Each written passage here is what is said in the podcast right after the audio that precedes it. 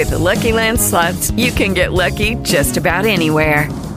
This is your captain speaking. Uh, we've got clear runway and the weather's fine, but we're just going to circle up here a while and uh, get lucky. No, no, nothing like that. It's just these cash prizes add up quick. So I suggest you sit back, keep your tray table upright, and start getting lucky. Play for free at LuckyLandSlots.com. Are you feeling lucky? No purchase necessary. Void where prohibited by law. 18 plus terms and conditions apply. See website for details. Today. Oh, there he goes. Is that That's, Gus uh, or Bill? No, that's me. That's uh, I, I just realized I wasn't recording yet. Oh, okay. All right. Sorry. Now, uh oh, now we're on. You're on now, yeah. So I got Jeff and Steven and Eric with me. Uh, a couple other guests I'm not familiar with. Uh, Money Mike's on. So I, I got a crew over here on on my talk show, and we're all connected good. through through my phone. So if I get disconnected, it's going to be silent for a minute. You guys just stay connected, and I'll I'll, I'll call back in. Okay. Yep. All right. That sounds good. Now, did you say Money Mike? Money Mike, yes. Okay. I'm not familiar with Money Mike. Money Money Mike does uh, his own shows, and he says there's really not a whole lot going on in his show tonight, so he figured he'd tune in and hang out with us. Oh, good. Yeah. Good. I've been looking forward to this. Oh, Um, me too. A gonna- long time. yep. Yep. And Me too. And uh, I was just thinking today, things are. Oh, let's let's go ahead and start. I guess is it is it right up at seven yet? Oh, okay, we can go. The recording has started. Welcome to Free the People. This is uh, it's seven o'clock, just about seven o'clock Alaska time, and we're just uh, shooting the ball. So anyway, uh, we've got Gus Breton and a bunch of people with him. Uh, did you say Eric? T- tell me who else, Gus. yeah, Eric and, uh, and Steven's with us. Uh, Eric's with us. Uh, Jeff. Uh, Jeff is a uh, health uh, health guy. We used to do health shows together. Eric used to be on those shows as well. And uh, Steven, uh, your guest for tonight, is uh, is on the call with us, and uh, I'm pretty excited about this. Uh, I've heard I've heard this stuff. You know, Steven and I talk fairly often, so he's I've always cracked up. It's just very funny to listen to everything he's got to say about uh, a lot of different subjects that we're going to be covering tonight. Uh, you know that that that civil flag and Anna and of course who is who the critical thinking series that's uh, I don't know if you guys realize it but there there is a page uh, specifically for Stephen on my website and it's got his critical uh, thinking series on there. Uh, Stephen's been Yeah, around. He's he's done a lot of stuff. Yeah, we. I just found that today, and I sent it out to all of our. Um, I think we have about 150 people on our list, something like that. So, even if they ha- don't make it in to call into the shows, they'll be able to see that. Yeah, yeah. They, I, I got a, I got a, I think 83 downloads uh, on last week's show so far, and the one before that's well over 100. And you know, that's that's just my talk show, and and that was just a simulcast of your show. Yeah, that's great. Uh, I I put it, made a movie out of it today to put up on YouTube, but I lost it, so I'll be making it again tomorrow. But we'll have uh, both of those previous shows with John Miser on.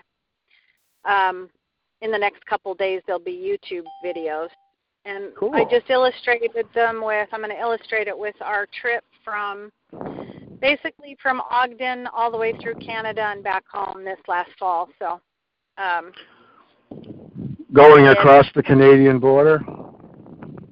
yeah, I didn't. We didn't take pictures of that guy, but we wished we would have.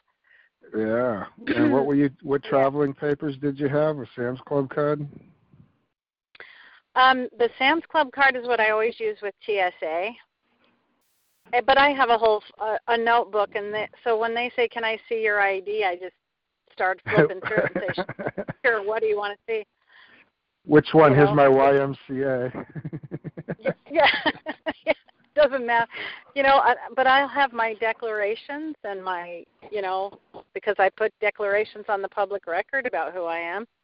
And then this year, when we went down to Utah, we had our our both sets of parents and our sisters, his sister and my brother, put a a witness statement together for us. So yeah, this is this is the person that's named on that birth certificate. You know, so um, for whatever it's worth. Uh, Yeah. But most mostly we go through and we talk to people and they decide if they like us or not and then, and then they let us through i mean i uh, the tsa is a little different but tsa you can get you can you can go through without any id at all you don't need id to fly you just have to agree to a one and one and so they're going to check your property that you have with you and they're going to do a you know just do a pat down and it's worse for them than it is for you um, to do it. So you know they know. So that's that's how I get through all the TSAs and uh, yeah. So anyway, yeah, that's uh, that's not the topic of the show, but uh, well, I'm going to let topic- you. Uh, I'll- give you a little bit of background on on uh, Stephen. Uh, but, you know, he he he was uh, with the Montana folks uh, during the siege up there, which he might get into or not. And Stephen and I were involved. Uh, we we met each other uh, through uh, the Union States project, which was a you know, it was a project uh, very similar to the ones you know, that you see going on now, where we're going to restore America. The uh, Restore America plan was actually uh, Stevens' whole idea before Tim Turner took it and changed all sorts of stuff. So there's Stevens has been around a long time. After the the uh, Union States project, we worked together on the All States Organic Initiative. Uh, there's a link to that on on uh, the page promoting tonight's show, and uh, we were trying to uh, do the same thing. You know, get some accountability in government. I hope Stephen gets into all that stuff. But we've known each other a long time, and uh, I'm really happy that he's uh, able to make it tonight to explain, you know, some things about Anna and about uh, you know who is who in the Bible because uh, you know it's critical for us to know that stuff and to and to be able to discern you know one thing from another. So uh, I'm going to let Stephen just say hello and and uh, please uh, ask him questions. yeah, thanks for being here, Stephen. You're welcome. Thank you for having me. I Uh-oh. looked at lots of those uh, critical thinking essays today, and it, they're all just, you know, they're all just really fun to read. All right. I'm glad you got into it. Yeah, and and I would like to hear. I'm sure everybody would like to hear a little bit about your background. Hmm. Okay. Uh, can you hear me okay? Because I've got a real crappy telephone. Yeah, you're fine. Mhm. Okay. Good. Uh, well, my background is uh, is multicolored and uh, dark in many places. I'm just a worn out old carpenter. Uh, I started learning about the fraud in government in 1991. Uh, by 93, I was trying to set the record straight with regard to presumptions that they have made about me and about my relationship with them. Didn't go over too well. Got locked up for the first time on that uh, arena in 95 here in North Carolina on the right to travel issue, or I should say on the right to utilize my freedom to access the common ways, which ultimately ended me up in Montana with my sons two weeks earlier than we had originally planned to be there because they put out a bench warrant for our arrest on the on the driver's license business. well, anyway, we got up there just in time to get acquainted with the people, uh, be included in their township, and be subjected to the the uh, now world famous siege of the FBI and the local constabularies, which ended up in the 81 day siege that everybody read about and saw in the evening news. And uh, basically cost us about six years of our our lives in federal lockup. Cost my dear friend Leroy Michael Schweitzer his life. And uh, Russell Dean Landers is still locked up. As far as I can determine, all the rest of our guys uh, are out. Dan Peterson, I've been in contact with him quite a bit. Rod's uh, Skurdal, not so much. but I guess that's uh, about it on the on the uh, you know the overview of my background and whatnot. If you have questions about any of that, uh, I'll entertain those if you like. Sure, I will let um, I will let the others that are listening ask questions if they've got any. Hi, it's Steve. Yeah. Hello. Hello. Go ahead.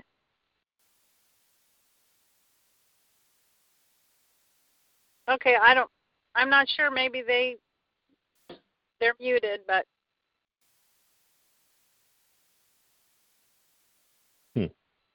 Oh, may I? Uh, go ahead. Is that Destry?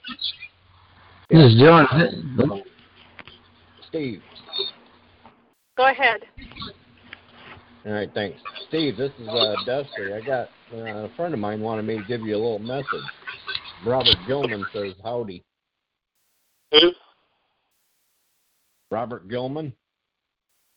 Oh, good. Yeah, I I think a lot of Robert. yeah, he hadn't heard from you in a while. He just wanted me to tell you that he said hi. Okay, well, I appreciate that. Uh, tell him uh, he's still got my my number, my email, and Skype. You know, I'm right here, just about every day, all day. all right. Okay, that was all I wanted to say. Well, I yield. Great, thank you. Yeah, Tom here. Now we've got you, Tom. Go ahead. Yeah, uh, I had a chance to meet Pete Stern at a Y2K prep meeting, and I was wondering if he was out. I'm sorry, I'm getting a lot of uh, distortion here. Could you say it again? Yeah, how about Pete Stern? Oh, Pete Stern. Uh, last I heard, uh, I think he passed away. But he's been out. For, oh me, yeah. He's been out probably not as long as I have. I got out in 2002 February, and I think he was either just before me or shortly thereafter when he got out. Okay, thanks. I you? Okay, and I sent the essay out um, last week, and I sent it out again tonight for people to go through. And can you just kind of get into the critical thinking? Who is who? Okay. Uh, how how exactly do you want to? I mean, we're talking about ten and a half pages, and uh, uh, I was hoping there would be plenty of people read it and have questions or comments. because It's a lot of it's a lot of information to begin talking about it.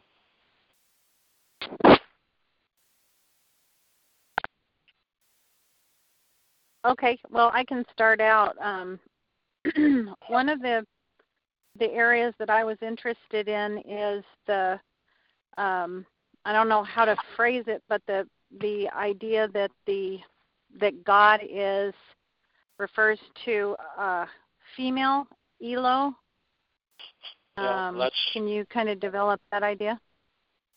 Sure. That uh, I mean, the whole reason that I wrote the uh, the essay, I, I gave you a little snippet. Uh, let me just quickly pull up that uh, email that I sent you. Uh, let you have it in front of you. Where I, the title that I suggested was. Uh, do you believe in God? Let me just pull that up because rather than say it again or try to say it off the top of my And head. I and I'm sorry, I, I have it. I don't have it pulled up. Okay.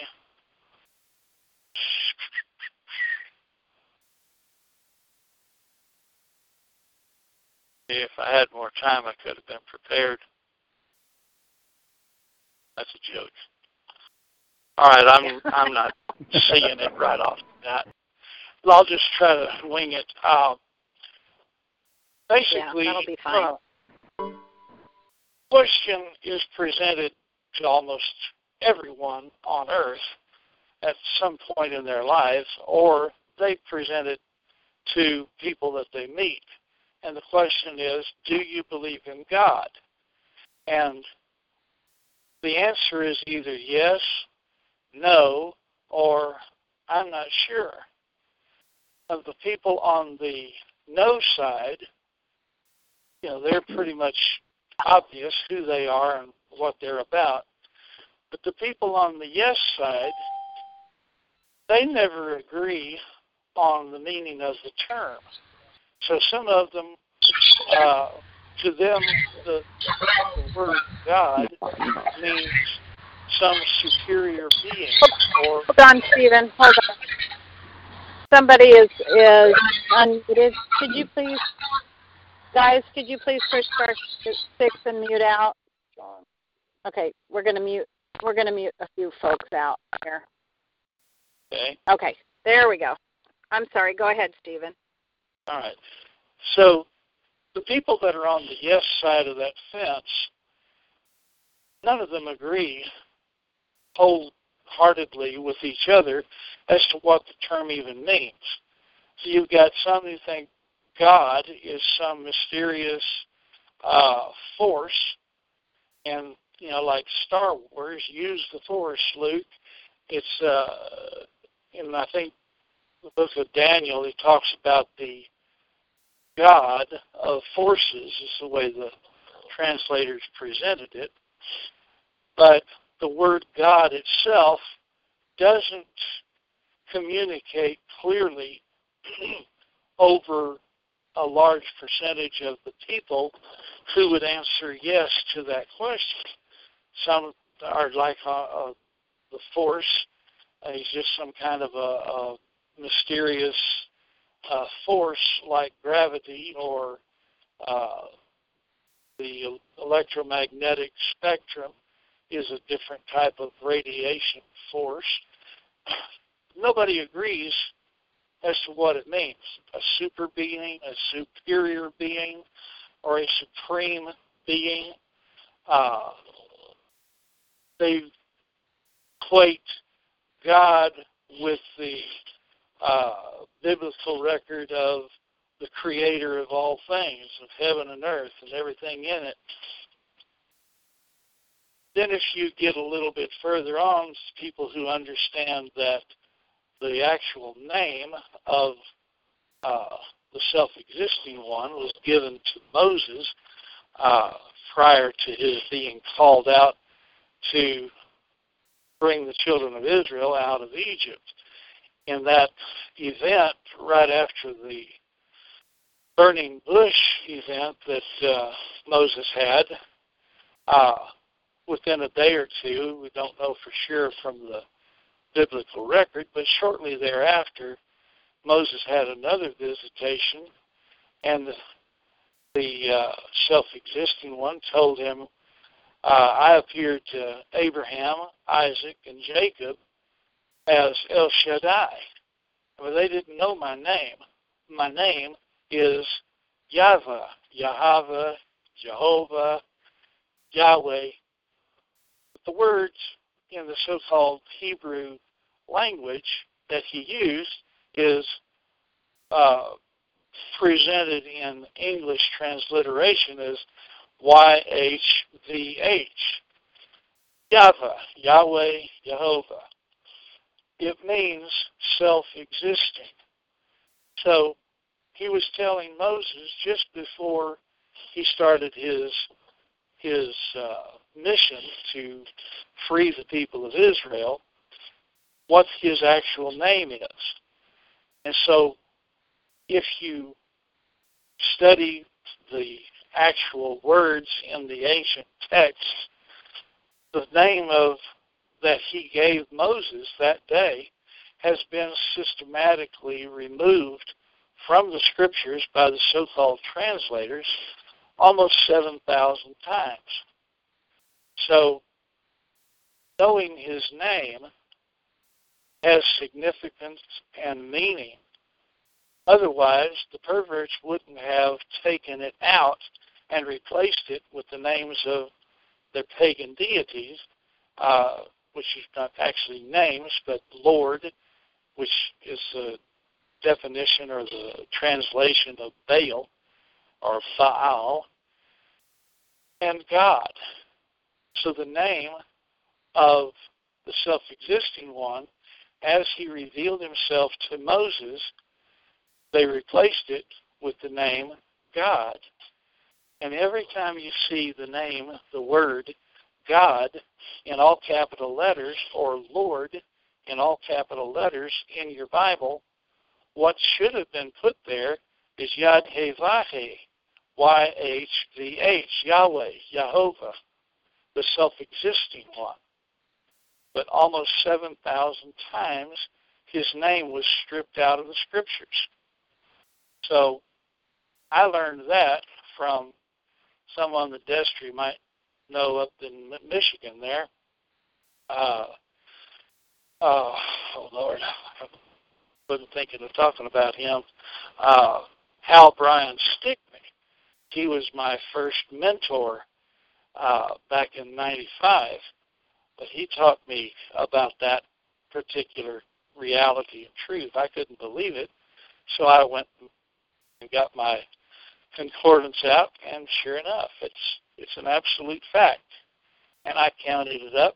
Uh, I didn't count every single uh, instance, but I counted how many pages and how many on each page there were, and it's it's just shy of seven thousand times that the perverts have perverted the name of the self-existing one. Now, another individual entity that people who would answer yes to that question think of is the one that Yeshua talks about as the Father, the Father in heaven.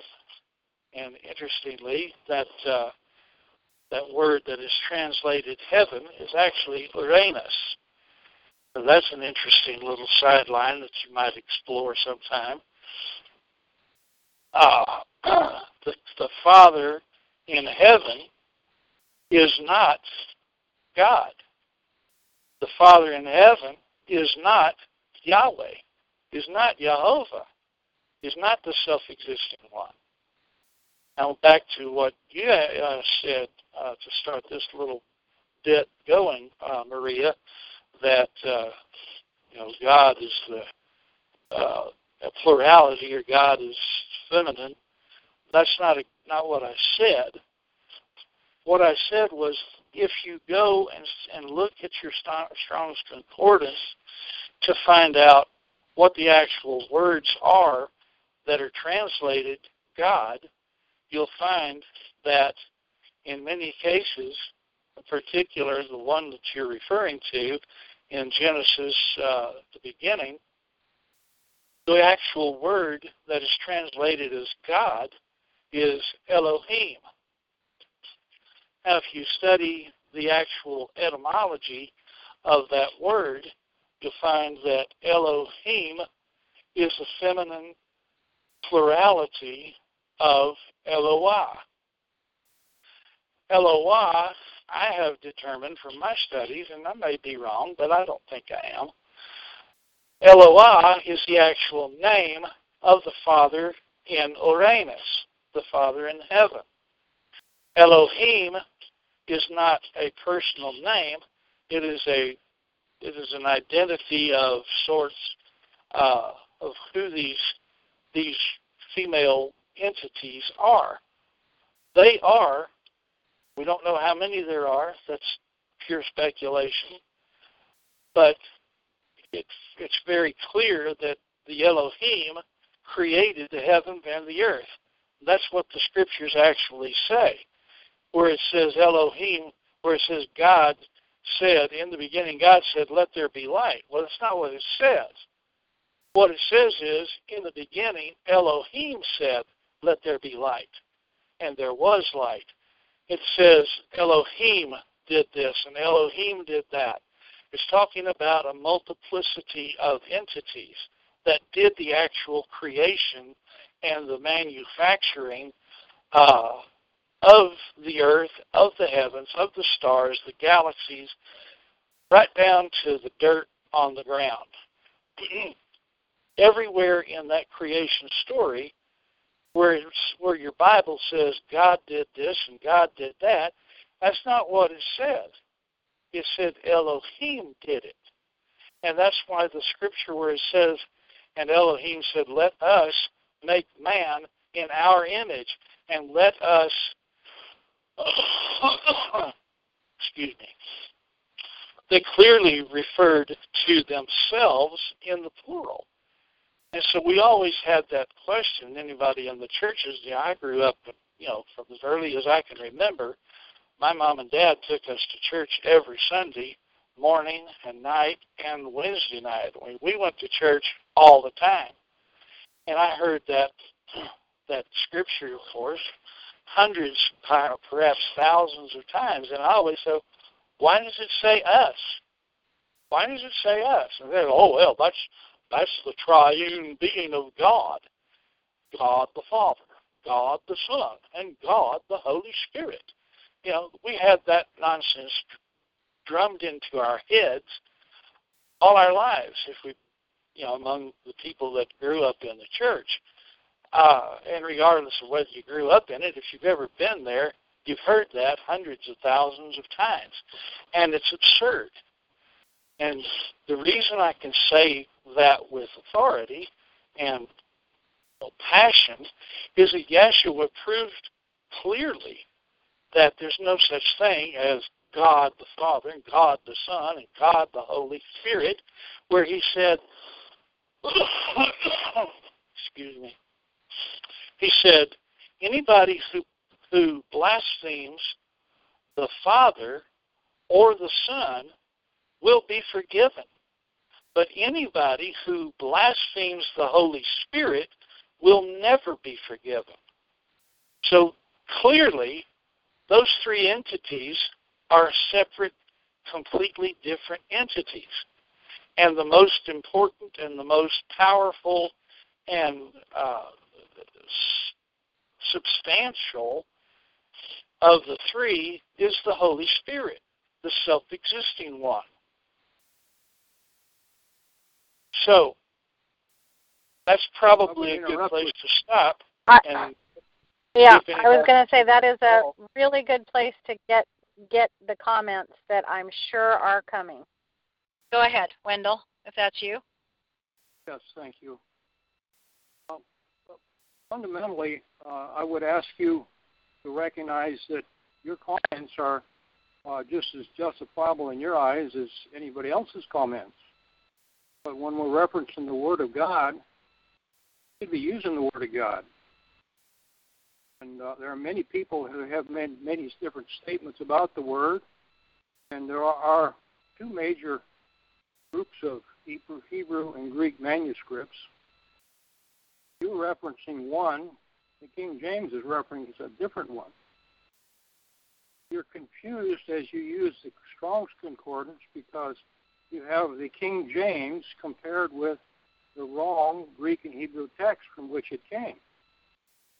Was you compare I'm having a real hard James time with those words. hearing you. If you can maybe get closer to your microphone. Okay, I'll try to get closer.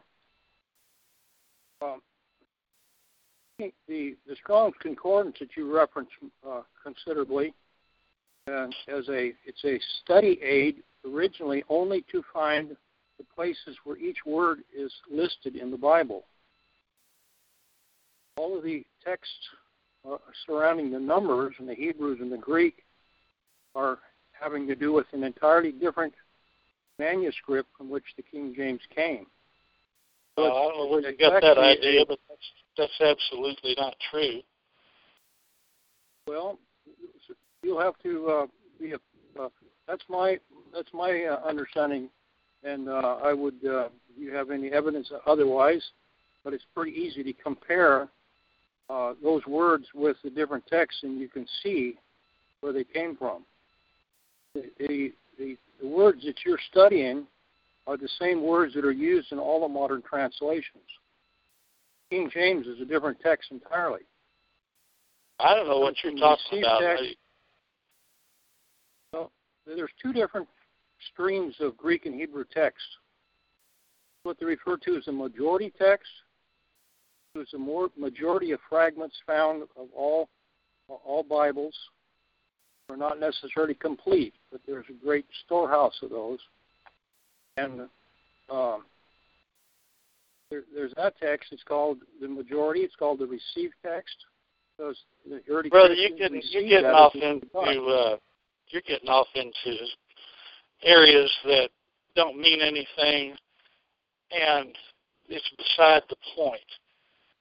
James Strong had uh, a crew of 70 or 80 linguistic specialists who had all of, uh, I mean, it was over a 100 years ago that he did that work, but they, they, they spent years studying all of the uh, texts that were available at the time, and they put that uh, concordance and the two dictionaries together from their combined knowledge uh, and expertise. And I'm just a carpenter, so I'm not going to argue with you about all this major this and major that. and I don't think that you have can- the in the, you don't have the qualifications to argue those points either. So let's stick with what's something uh, what anybody on this call or anywhere in the in this uh, federation of states can go to any bookstore and get a concordance. You don't want to use Strong's concordance, that's fine. But if you go to any Bible college, uh, seminary, that's the uh, that's the standard, the gold standard of reference books that everybody that's a serious Bible student uses. So Okay. everything that I would have inter- read, excuse me, I I interject the fact that a concordance has nothing to do with anything other than finding the location of a word in the Bible. I understand that. That's why I refer to the, the dictionaries. You find Well, the the word that you're interested in, and you go to the dictionary to find out what it means. Well, that is So, not you the know, proper some way people to just want to understand argue. Bible. Dictionary is another man's work. Excuse me, uh, hey Wendell.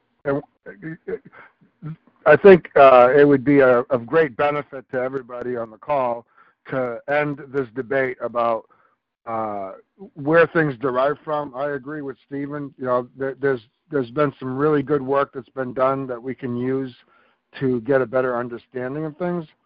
And what I'd like to know is, have you done this study on who God is and who Elohim is and who these entities are? If, did you read the Who is Who essay, and do you agree with it or disagree with it? I, Yeah. I disagree on almost every point. Okay. Again, you're adding to the Bible instead of believing what the Word says. The Bible is self-explanatory. If you wanted to find the definition of a word, you go to the first mention of it in the Bible, and you can find the definition of it in context. In, in relationship to the word God, in the beginning, God created the heavens and the earth. So you have some knowledge about what God means right there.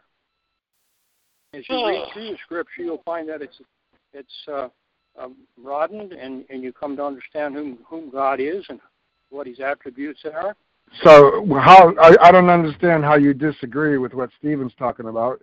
What, what he's talking about is the definitions of the word God at the beginning, and how they. You, know, how, you don't get definitions by by, by changing uh, on spelling of words. You get it by the context of the scripture. And okay. There's a lot of very evil things in relationship to meddling with God's word name. Oh, give me a break. Good Lord.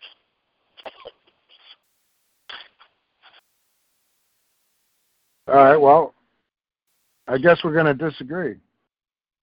Well, that's that's fine. Uh, I mean, everybody's got their opinions, and that, but I'm not talking it doesn't about have anything to do with opinions, Wendell. It has nothing to do with opinions. Yeah. It has to yeah, do. Yeah. Thank you, Wendell. With work.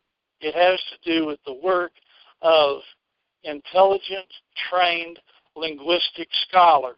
And you're going to sit there and tell us that you know more about the ancient languages than those men did? That's absurd. And you should take a real you're, close you're look exactly at how stupid you sound. You're, you're doing exactly the same thing with another group of scholars that gave you the King James Bible. No, yeah, I'm thank not. you, Wendell. Let's let's hear from let's hear from our guest caller.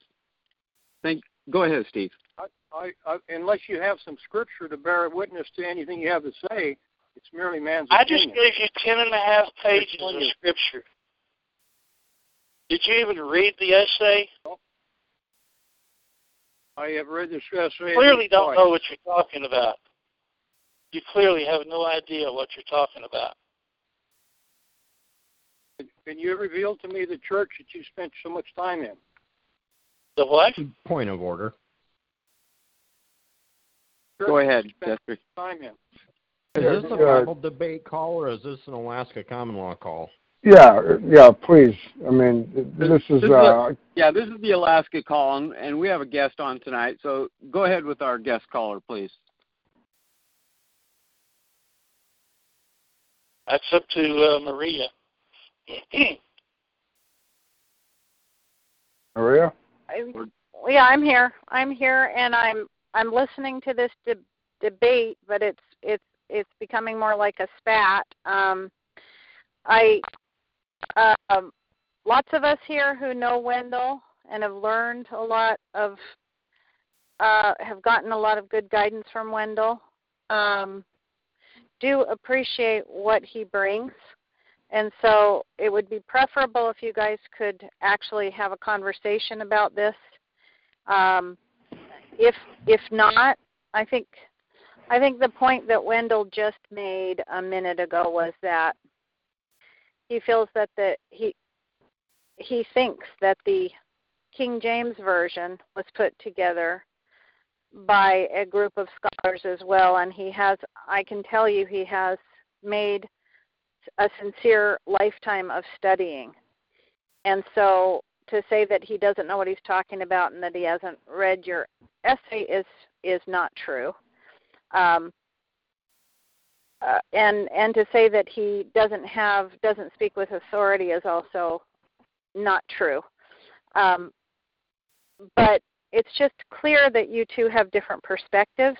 You've drawn different conclusions from your studies, and it would be beneficial for us to be able to hear the debate so that we can start to add this to our discernment. So if you could, if Stephen, it's it's up to you if you want to have a conversation with Wendell, or we can just move on, um, and well, you I can don't see continue to make your point. to have a conversation with him. Okay, well, continue and and make the points that that you're making in the essay, and then I would just I would just ask people to to give due consideration to what um, Wendell has said um, because I think uh, uh, thinking about what he has said is worthwhile. And then as far as Destry, this tonight's call is is along the topic that we've been exploring um, with John Miser. And the question in my mind is Is Jesus Christ God? That's the question. yeah, well, I if that's what you want to if that's what you want to talk about, uh, I mean we're we're going to have to go back to the to the definition of God to begin with. I'll tell you what I know emphatically is that God is the personal name of a Babylonian deity. God is a devil. And when you use the name Jesus Christ, you're also using another fraudulent moniker that was invented to detract from the person that has actually appeared in the, the pages of the scriptures. His name is the, the salvation of Yah. It's pronounced Yeshua, Yeshua, something along those lines. We can only we can only ascertain the actual pronunciation of these languages of these names in ancient dead languages uh, because there's there's no way to know uh, with any certainty how they would be pronounced or how they would even be spelled for that matter. But we know so, for a fact that his name was not Jesus. His name was Yeshua. Okay, and and can you um, do we agree on who he was, or what's your understanding about who Yeshua was or is? He is the Lamb of Yah. He's he is everything that is revealed in the Scriptures. What he is not is he never had the name Jesus that name wasn't even invented for over 200 years after he was gone.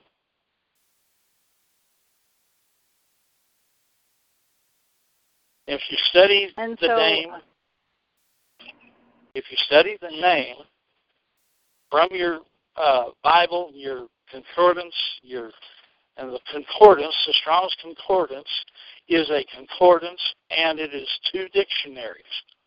And if you read the the book, the dictionaries are the Hebrew slash Chaldean and the Greek dictionary. The actual language that is referred to as Hebrew was not Hebrew. It was never spoken by the Hebrews.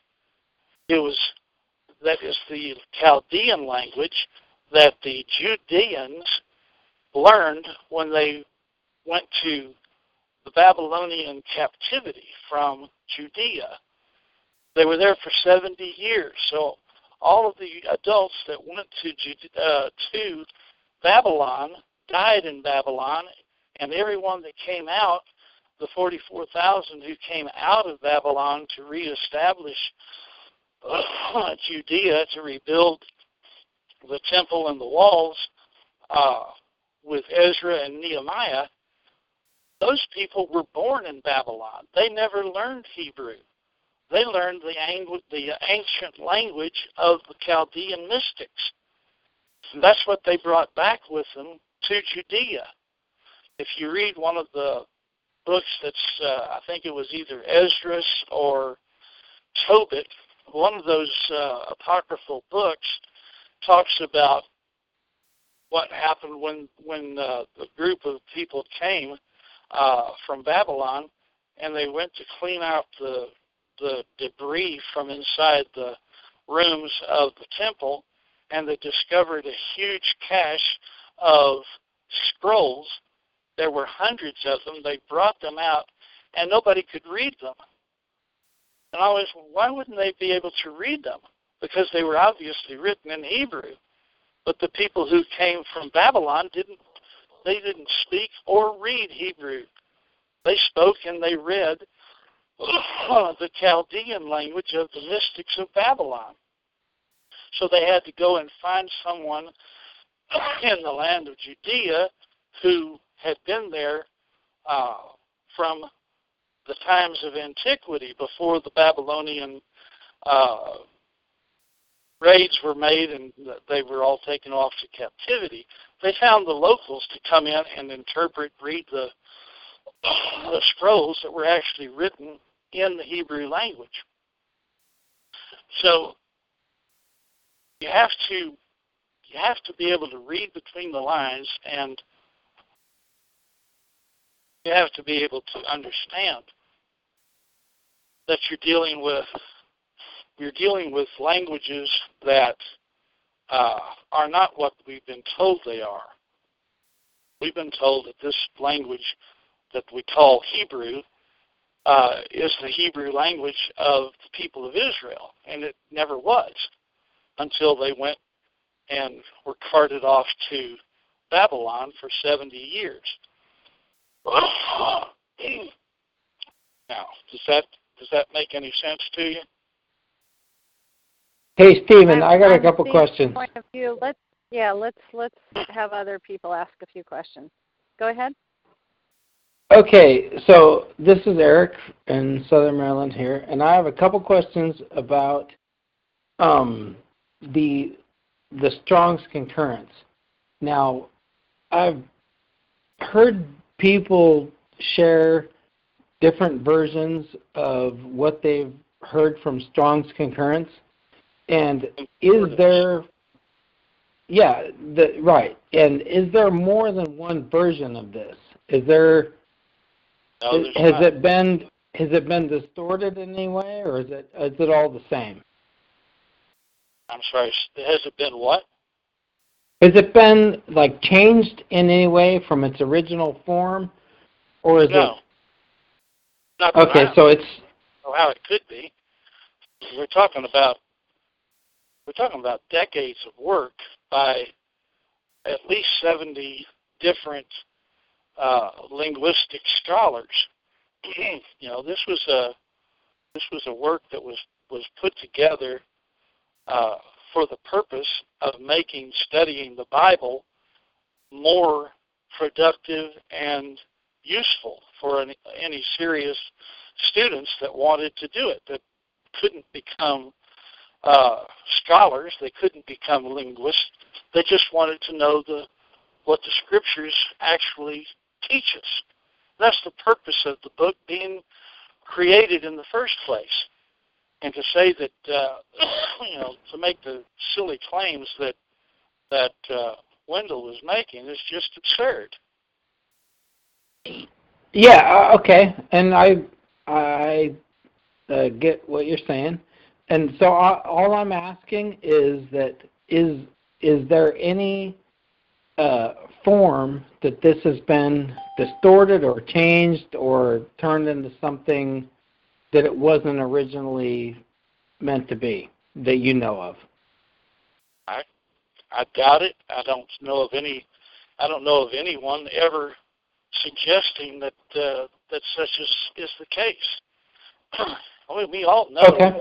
that. I mean, I point this out clearly in the essay that those those scholars were they they lived like everybody else does within the confines of their training. They use words uh, that are obviously clearly not correct, and I that's a part of the reason I wrote this essay, and I bring that out in very clear detail that they did not they did not use proper language and proper uh, scholasticism in making those, writing those definitions. Sorry. So yeah, there, there are there are clearly mistakes that they made, but they were honest mistakes. And if you're able to think critically, which is what this whole series is about, is learning to think critically and not just take things at face value. yeah, and I, I totally get that, and I understand exactly what you're saying. And all I all my question is is that um, has this in any way been like bastardized by other people and turned into something that it was not originally? Any, any more thoroughly than I did. No. Okay, that's if fair enough. Find, if you can find one, yeah. I've got I've had copies of Strong's Concordance uh, for 50 years, and I've never found one that is different from the others. Okay, fair enough. That's that's all yeah, I I'm here. for that question. I just have one more quick question. Is the Okay. Chaldean Go ahead, Eric. language uh, And then- the the same as Yiddish? Is that uh, does that have any connection to I the think Yiddish? connection, and I do not know uh, enough about that to, to say for sure. In my uh, my discussions, or actually never really had a strong discussion with uh, brother uh, David Chapman, who was known as Brother Andrew or Bishop Andrew. Uh, he was a good friend of mine. He's passed on a few years ago, but uh, he was a scholar and a, and a, a studious one.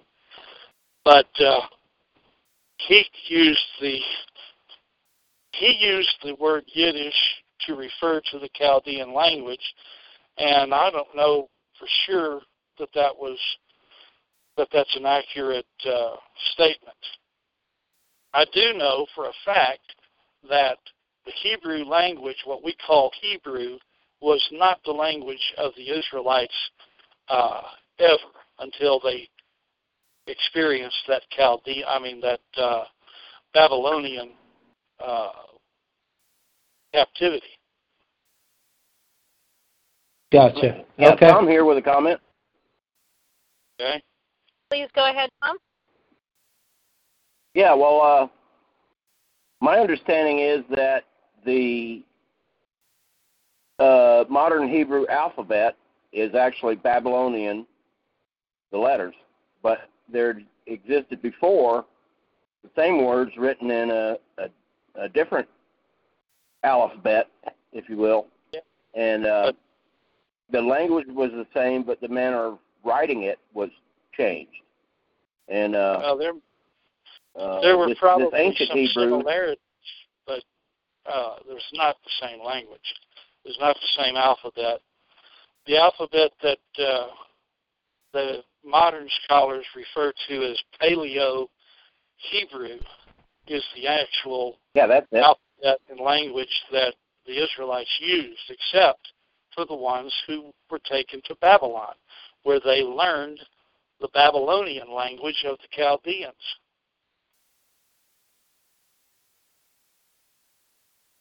If you wanted a little piece of history, uh, uh, there's a place in southwest of uh, Albuquerque, New Mexico, called Mystery Mountain, where some ancient uh, Hebrew Israelite explorers were located. It's about 80 miles southwest of Albuquerque on the little, uh, basically a hill called Mystery Mountain. they had established, uh, I think in military terms, they'd call it a redoubt, a place where they could defend themselves against the uh, the natives in a war situation. They had uh, large boulders on the top of this mountain or near the top of it. On one of them, they had inscribed with a, some kind of a steel object. They scratched into it in perfect Paleo Hebrew letters the Ten Commandments. And on another rock nearby, they had drawn a depiction of the stars as they appeared overhead while they were there. And that star chart has been uh, studied, and uh, astrologers, astronomers, de- determined from the star chart that it was it was inscribed, engraved on the top of that stone around the year 650 BC. So we know that there were actual Israelites, explorers, who were here uh, at least at that point of time, and no doubt, no question that they had been here for a very long time because, you know, uh, Albuquerque, New Mexico is a long, long ways from any any uh, body of water. So they had to have been they had to have been on the North North American continent for quite a long time to arrive at that particular place at that particular time.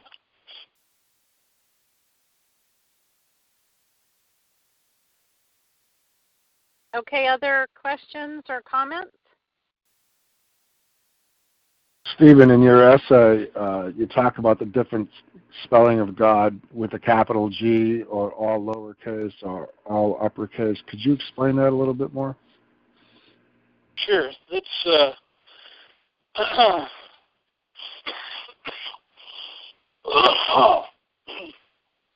oh, pardon me. Growing up in uh, religious arenas that that we have, those of us that that did, we encountered these three spellings of the word God all the time. And so if the word is spelled with all lowercase letters, it basically means uh, to the religious way of thinking uh, that we're talking about false deities. We're talking about uh, idolatry. If the word is capitalized with just the G capitalized, it's referring to the real deity, the, the real God. And if it's all capitals, then we've been taught that, you know, traditionally that means we're talking about the the big kahuna, that's like a personal identifier. And that's as far as the uh, scholasticism of the churches go, because they don't know the truth. They've never thought about it, and they've never explored it, and they don't even want to talk about it. That's the reason I wrote this. The reason I put the hundreds of hours of study that I put into this to make this subject something that people of ordinary experience can understand. so, does that answer your question? Yes, it does. Uh, sorry, I was muted out. Um, I'm I'm just uh, going over the who's who again, and uh, just seeing some things that popped out. You know, the first time I read it a couple months ago, and uh, you know, one of the things I, I noticed uh, was, you know, there's a class of beings which are a little higher than mankind, and the difference uh, where man has you know choice free will whatever you want to call it and uh, these messengers deputies uh, they're a different class. And so there's there's somewhere where it says that we shall judge them however uh, they're higher than mankind could you right. explain a little bit more of that well uh, apparently it was the guy known as Paul, I believe, that wrote that, uh, actually quoting place in the Psalms, or I think it was the Psalms, but he said that angels were, that man was created a little lower than the angels. Yet, as you said, in the end, we're going to end up uh, judging them because of the nature of of the whole salvation message. what is not explained or uh, not well understood is that uh, angels are not specific uh, race or uh, species of beings. The words in both the uh, so-called Hebrew language and in the Greek language, uh, angelos in Greek, the word that's translated angels in both the Old and the New Testament means dispatched like a messenger or a deputy. So obviously anybody can be uh, a deputy, anybody can be the law of, of agency applies to everybody. And from the scriptures, we have these these beings that are called angels, but clearly they're not just anybody. They're people or beings that have special abilities, such as in different uh, circumstances where you find the words, uh, the beings identified as angels in the Bible, in various stories, they are able to do remarkable things, like uh, Sodom and Gomorrah story, where the two angels blinded the whole town of men uh, that were coming out to do bad stuff. They just put a, you know, a flick of their wrist, and the whole town was blind. So, uh, in other places, uh, they're able to appear out of thin air and disappear. Uh, in uh, the book of Daniel, uh, when Daniel was put in the lion's den, was said that the uh, when King uh, what's his name came in, asked him if he was still alive, and he said, "Yeah, the angel of Yahweh has closed the lion's mouth." and you read uh, about what happened with Shadrach, Meshach, and Abednego. They were thrown into the the fiery furnace because they refused to bow down and worship the golden image of of uh, the king of Babylon. And we know the story. They the only thing that got burned up, and they heated the furnace seven times hotter than it ever had been, the only thing that got burned up was the soldiers that threw them in the furnace and all the ropes that were used to bind the the three Israelites. so they were walking around inside that superheated furnace, walking around praising the Lord, and uh, everybody was looking in, saw that there was a fourth man inside there, who's apparently the one who who kept them uh, protected.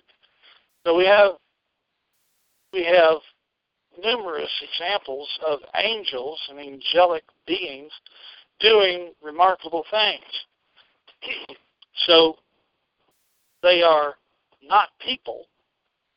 Those are people, mankind are not qualified to serve as that particular type of deputy or messenger. But the word angel does not refer to a specific uh, race or species of beings. That was the the point that I was trying to make in the essay. That there, the word simply means a deputy or a messenger. But what Paul okay. revealed is that we're talking about beings that are created on a higher level than us, whereas we're created on a higher level than a puppy dog or a rabbit. Different kinds of beings on different levels of creation. That make sense and answer your question, Gus? It does. It does. And and uh, yeah, there was somewhere else in here that uh, you said something about uh, it was not God that created the heavens and the earth, and then later on, I'm looking at it now. It's uh, Job one six. Now there was a day when the sons of God came to present themselves before the Lord. Right. So God is not the Lord, and Satan came also among them. So who are these these beings. And if if you know, when we go to Christian churches, of, of you know, pretty much every denomination, uh, God is spoken of as you know the name of the Creator, but yet He, uh, God came to present Himself, her, herself, whatever. Uh, the, the sons of God came to present themselves before the Lord. So, and, and Satan came also. So, is is God and Satan created? Are they created beings? Well, I, again, that uh, the, the use of that term, created being, uh, when you get right down to it, uh, if you if you understand the structure of what I've tried to establish with this study, what what that scripture actually says has nothing to do with God. It never said God. That's a false interpretation. That's a fraudulent translation. The word that is written in the ancient texts is Elohim the sons of Elohim. Your Bible says the sons of God. It was not God. It never said God. It says Elohim. The sons of Elohim came to present themselves before Yahweh, not the Lord, to the self existing one. When the sons gotcha. of Elohim came to present themselves before Jehovah, Yahweh, the self existing one, Satan was there too. So, clearly, Satan is one of the sons of Elohim. If you understand what is going on in the background, it's not specifically related to us in the scriptures. You have to read between the lines and understand that it's members of the Luciferian cult have had control of the vast majority of all these ancient texts for over 5,000 years. They're going to screw it up. They're going to hide things. That's been made manifest and perfectly clear to anybody with a thinking mind. If you've learned how to think critically and understand what's going on in the world, it's clear that the Bible has been screwed with by the most evil people on earth.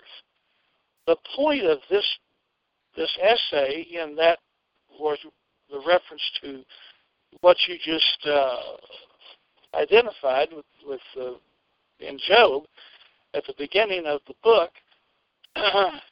proves categorically that Satan is able to screw with us, but up to a limit. He has to ask permission to hurt to hurt or damage or invade the privacy of people who are serving the Father or the self existing one, the Holy Spirit. Satan has to have permission to screw with us.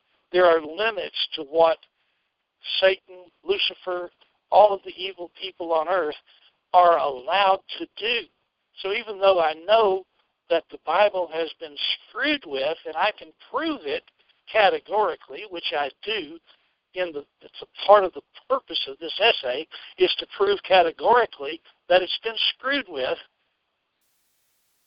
We still understand that the self-existing one, Yah, Yahweh, Yahweh, has put limits on the evil ones and what they can get away with.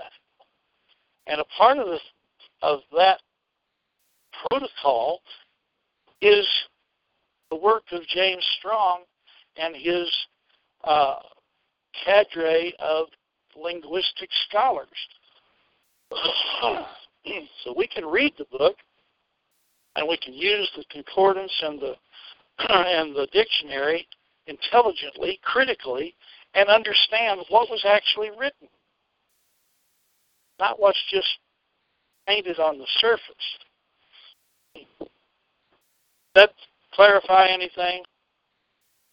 It always does, Stephen. That's why that's why we talk as often as we do because you've got a lot of patience with me. I have an, another question, Stephen. Okay. What um what is it that you um what is it that you're concerned about with the changes of the names and the words? What's what what concerns you the most and why is it so important to you? Well, my first my first answer, the first part of my answer to that is turn the question around to these stinking satanic bastards who took his name out of the book almost 7,000 times. Why is it important to them? Why did they hide his name? Why did they take it out of the book? If it wasn't important, why would they do it? It's important to me because it's important to those satanic bastards that have tried to strip the knowledge of the truth from all of us. What and, is uh, wait, let me, that let me is finish. what I'm getting from you. I'm sorry. All right, let me let me finish. In uh, your so-called New Testament, I think it was again Brother Paul. he said, "There is no other name under heaven given among men whereby you must be saved." That makes it a pretty important name for the Savior, doesn't it?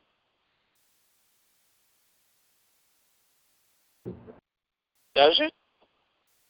Yes, it absolutely, absolutely. And his and name is important. This is the second. Right. If his name absolutely. is that important, if his name is that important, then we need to get it right. there is no other name okay, under heaven given among men whereby you may be saved if you like how it sounds. That's not what it says. Whereby you must be saved. You go around, and I did it most of my life, oh, by saved by the blood of Jesus. Well, no, it wasn't the blood of Jesus. Jesus is a made up pervert, and they've used that perverted name that doesn't have anything to do with the Lamb of Yah, and they have used it to denominate us and to de- deflect us from the worship of the real Lamb of Yah. It was the blood of Yeshua that saved us. It is the name of Yeshua. The name means the Yeah. salvation of Yah.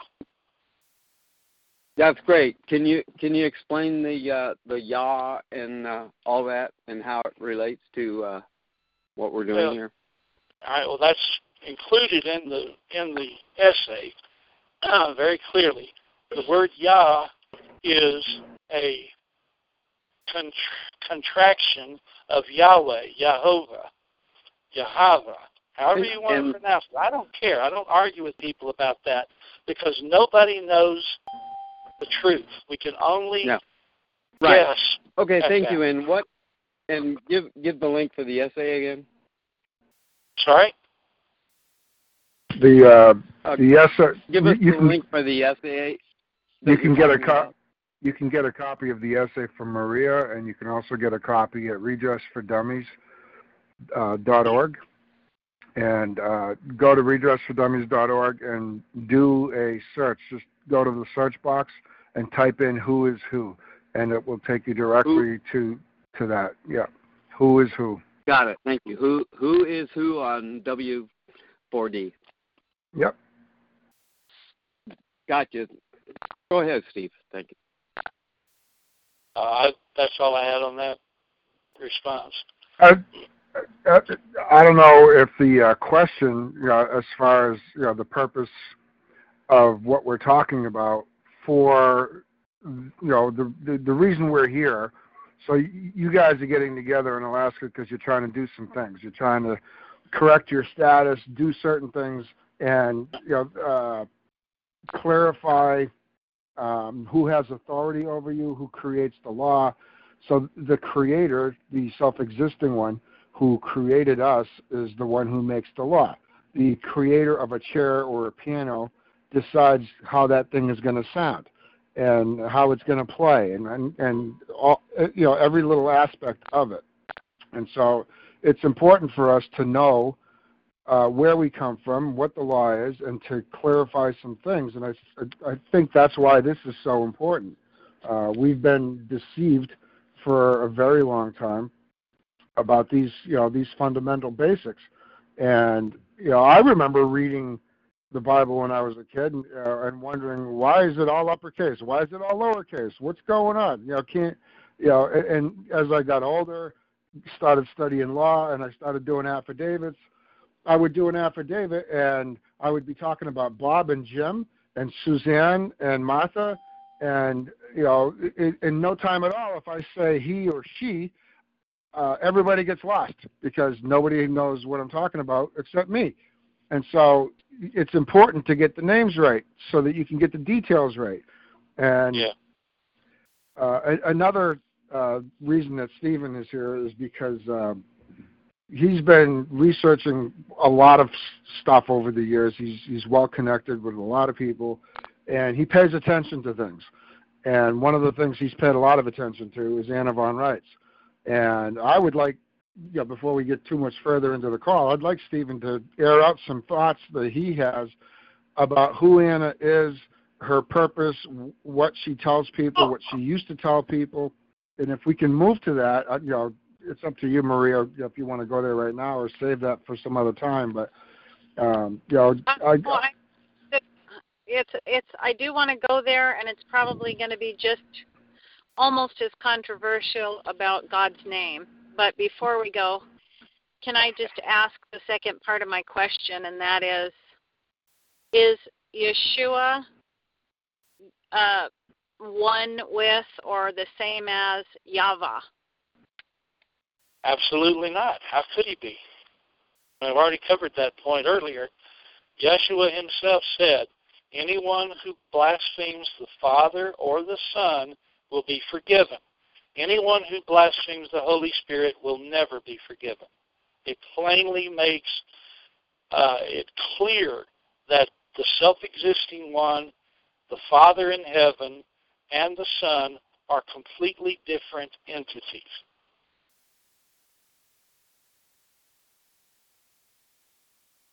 Okay, let's let's go on to Anna von Reitz. Okay. Well, uh, uh, if I could, hang on, I let me consider uh, finish. the essay that I wrote.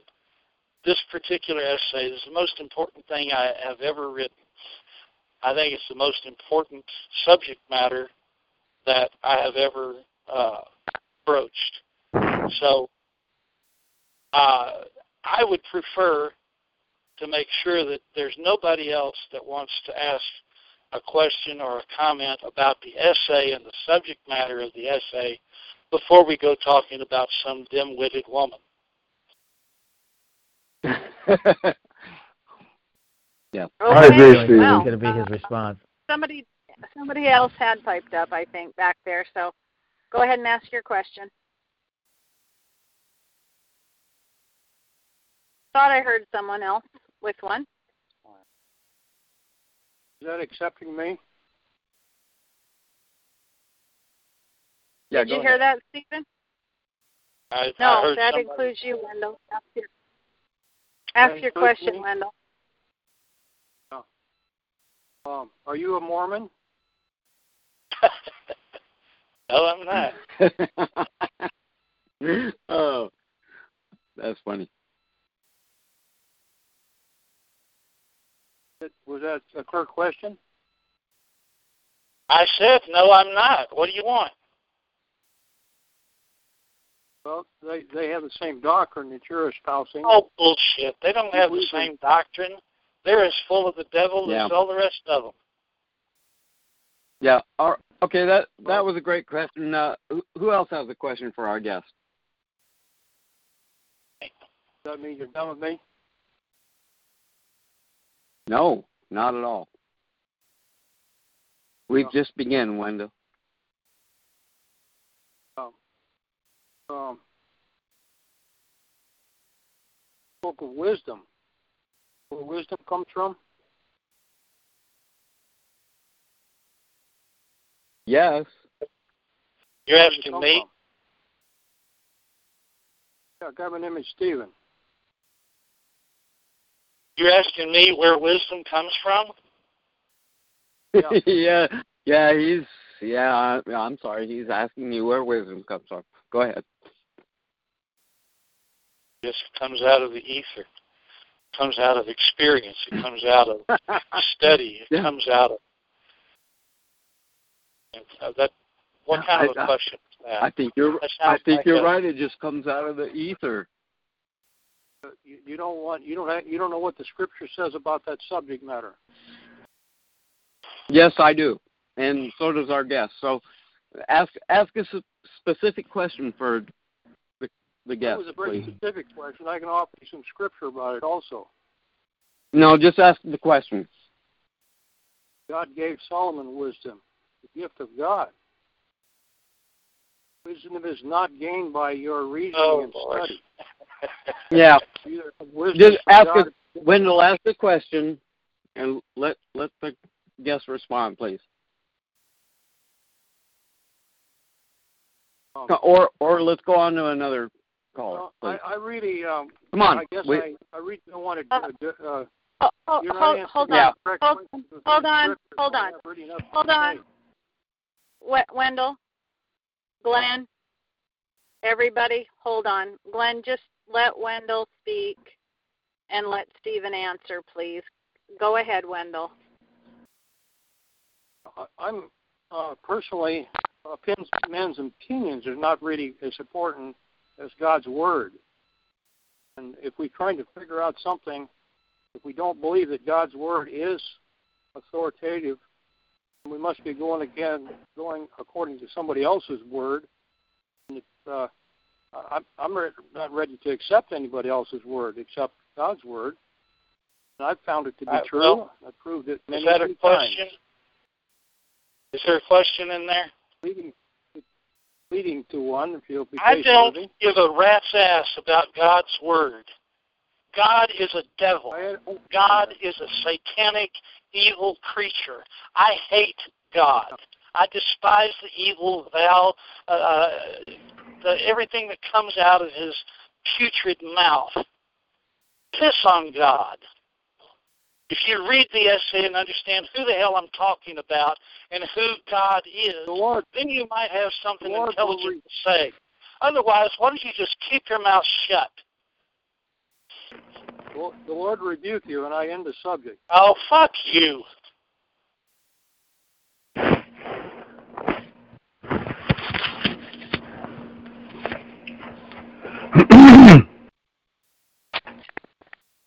Stephen, I Okay, agree. This is, uh, said- this is definitely. yeah, uh, whoever said that, whoever said the F word needs to hang up right now. Stephen. Hurry up. F word, hang up. Fuck Next. you. You hang up. No, no, no. I didn't. I didn't use the F word. He doesn't have You to hang. Why does he have to hang up F because word? he used the F word? You're censoring him now? No. Come on, guys. Go ahead, blaspheme away. Blaspheme away?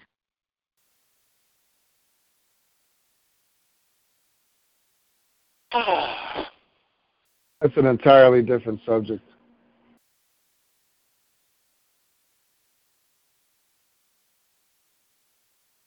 Maybe we could just move on to the Anna von Reitz stuff.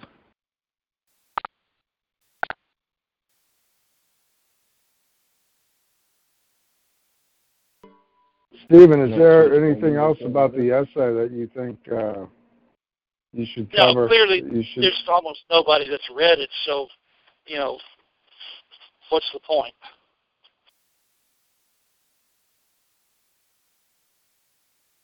Do you want to uh, move on to Anna von Reitz, or do you want to call it a Yeah. I, I don't care, buddy. I don't care. Yeah. Well, I enjoy that conversation because uh, you you've got some pretty interesting knowledge that uh, I think most people don't have about uh, where she comes from, who her husband is, Paul Stammer, you know, uh, so uh, I know Jeff and I always enjoy you talking about it. I don't know. I got a mountain of information I could put out on it too. Yeah. So who is Yeah, she, we- Stephen? Where does she come from, and who is uh, who is Jimmy?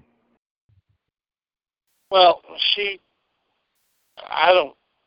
All I know is is what what I've read that she has allegedly written. Uh, the mountains of of stuff that she puts out on a daily basis. She can't possibly be doing all that writing herself. So I don't know how many people she has working behind the scenes doing all that writing but I don't really care either. But what she has said, or written with her own, uh, put her own name on, is that uh, her family has been uh, servants to the popes for generations, and they come from Germany, which, by the way, is where the the heart and soul of the Roman Empire uh, came from. came out of out of Germany and is still controlled by uh, those ancient uh, families in Germany. She's been a servant to uh, at least two or three popes. The first thing I ever read that she wrote, uh, she was uh, addressing some bishop, Archbishop George something, and she just diffuses. Uh, she's very effusive in her worshipful language regarding the Archbishop and the Pope and the uh, Roman Catholic uh, corporate corporate soul. It's not a church. It's a it's a corporation soul that was created many centuries ago by a Luciferian cult that basically came from the Chaldean mystics of ancient Babylon. So anybody that has uh, anything good to say about the Vatican and the people that run that satanic organization uh, is subject to very, very intense scrutiny from the very get-go. now, the things that she has come out with since then, and that was several years ago, she's been uh, she's been soft pedaling that whole thing and even come to the point where she uh, claims that she's not a servant of the popes and that you know these these evil popes in the Vatican are are, are the source of all of our problems for all these years and decades. Uh, you know, she's changed her tune considerably from when I first heard from her to what she says today. So, you know, she's a dissembler uh, she's a liar, and she deliberately clouds the issues that are facing all of us in this uh, in this restoration of the republics of this federation. Uh, she has she has utilized words and phrases to identify different tasks that are constitutionally mandated of the federal government and calls them a completely different government. She makes up different names for uh, things that are constitutionally uh, mandated and treats them like they are separate governments. She calls uh, he calls things uh, government services corporations. You know, she uses all kinds of stupid tech, uh, terminology to make everybody confused and not really able to understand what she's talking about. That has always irritated me. when she started peddling the stupid civil flag of peace, I had to call her on that, and I did. And for a couple of weeks, she would uh, reply to my emails, and uh, every time she did, I would put her back into a corner, and uh, finally, she she claimed that she had actual photographs of the civil flag of peace being used in official government uh, buildings back before the Civil War. And I said, well, that's wonderful news. If you can show me those photographs uh, and give me some uh, provenance that they're legitimate and real, that would uh, change the whole picture of our discussion. Oh, I don't have time to do that, was her reply. reply. When it comes to the net cutting, she ain't got no no reply. And that was the last time she communicated with me. She claims to have proof of all kinds of stupid things that nobody has ever heard of before she comes on the scene. But when you try to get her to prove what she's saying, she doesn't have time to deal with it anymore. Now, the so called civil flag of peace was apparently invented by old barefoot Bob Hardison and promoted on his website until his death several years ago. I haven't been able to determine for sure if he did it as a joke on the stupid people who uh, follow these these uh, fads, or if he was tricked. I don't know what the truth is there. But I do know that everything he wrote on his website about the civil flag, the forgotten flag of peace, is all bullshit. It's stuff that he made up or somebody made up, and they put it out there, and they changed uh, photographs where they claim to have a have a picture of this this flag of peace uh, hanging from a government building, it's not the flag that he's promoting. If you look closely at the flag, the photographs that they produced, and Paul Stramer produced, uh, oh, I think it was like 12 photographs, and every one of them were of the Customs House flag with the anchor in the field and doesn't have anything to do with this bogus civil flag of peace. The civil flag of peace never existed anywhere until Barefoot put it on his website, and a bunch of stupid people uh, took it up years ago and said, that's going to be our flag. Well, I pointed out to my friends that were were barking this song about the civil flag of peace that it was a fraud and never existed until Barefoot put it on his website as well. It don't matter. We'll just use it anyway. Well, sorry, but you know, I don't really care what you use. It doesn't matter what you use. But don't tell me it's the real deal because it's not. It's something that some idiot made up as a joke. And it never existed. I can show you in Title IV the United States Code where the real flag of the United States uh, of America is defined and described. It's very clearly written. But there is no place anywhere in any statutes of the United States Congress that de- describes the stupid civil flag of peace. It's a bogus creation.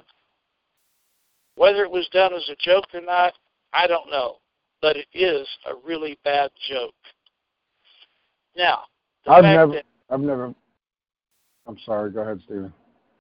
The fact that Anna pushes this flag with great zeal is only explained by a visit to her website and uh, article that her husband, James Belcher, wrote called the Declaration of the Flag. In this Declaration of the Flag, James Belcher claims that he is a descendant of royalty from the Kingdom of Powys, which is a tiny little shire east of Wales in England. His great great great grandfather was the Earl of of the Shire of Powys, and that is his uh, that's his uh, claim to to royalty in the United States of America. Now, his story goes that uh, when his ancestor William Belcher, who was a uh, a resident, a uh, what do you call it? He grew up in. He was born in the USA somewhere. I don't remember where.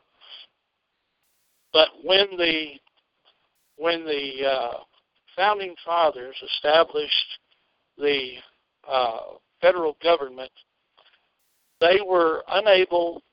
They didn't have the expertise and the knowledge to deal with uh, kings and queens and foreign countries because they just didn't have the experience. So they named William Belcher as the hereditary head of state of the United States of America. He would he would be the the go-to guy for everything pertaining to international uh, relations. That's the story. And because he is a direct descendant of William Belcher, then he is the current hereditary head of state of the United States of America. And, oh, by the way, his flag is the civil flag of peace. So, guess what? If you want to identify yourself with this stupid, phony, fraudulent flag of peace, then you are a subject of little King Jimmy. And that makes Anna von Ribbentrop your queen. Now we understand why she's peddling this bullshit flag. Because it makes her husband the king of America. That answer your question, guess? It does. Holy crap. she's a fraud, she's a liar, and she's a big, big problem for the people of this federation. Stephen, I I, uh, I don't know if you have anything else to about her personally, or or the you know the the, the basic uh, information of who she is, where she comes from, what she's doing, and so on, or or more correctly, maybe her purpose and what she's trying to accomplish. Uh, if not, I'm curious what you've got to say about the General Assemblies because we had talked about that. Oh man, must have been four years ago, five years ago, and I seen that you had an essay that you had written about uh, the General Assemblies and Anna's confusion. Yeah, well, uh, yeah. Maria pointed yeah. that out. Yeah, Steve, you're, you're being kind of vague. Excuse me.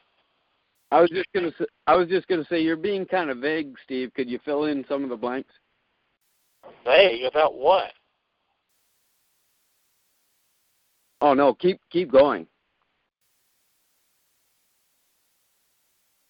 What about the uh, what about the General Assembly, Stephen?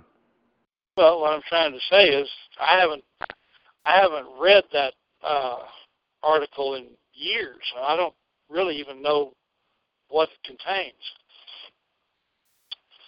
Uh, I can. Who's who, yes. Who's the guy who? Who's the guy that started the uh, General Assembly stuff? five, six years ago?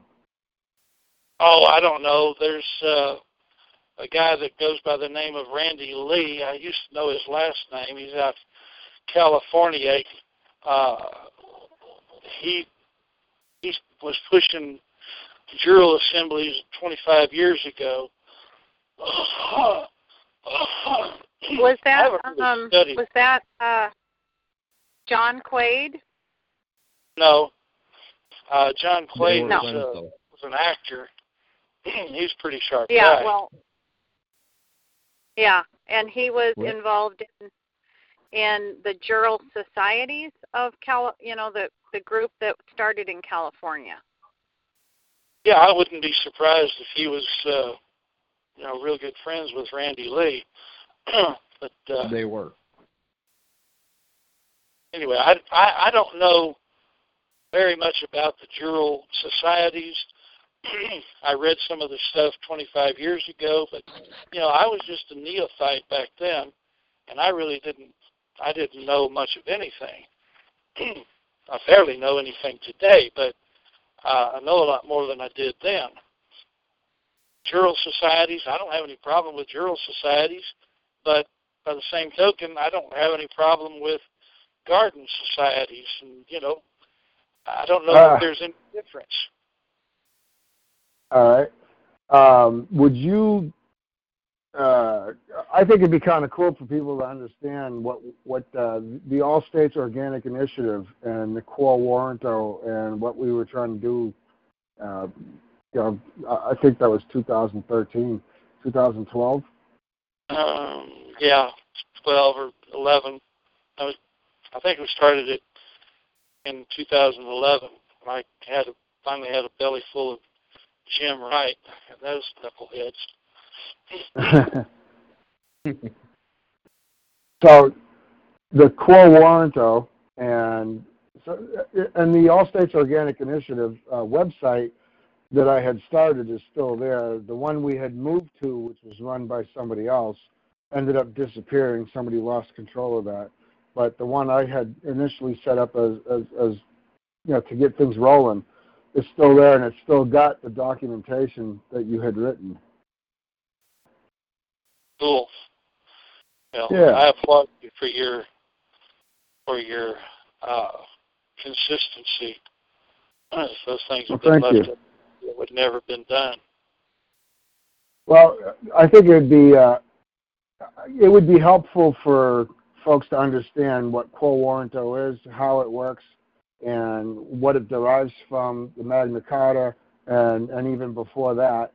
And uh, if you're not too worn out, you know, I know your voices uh, can only go for so long, but if you could cover uh, cover that, I think that would be a, a great benefit for people to understand. Well, briefly, uh, you know, the again, there's a the the article on the uh, the boards of review.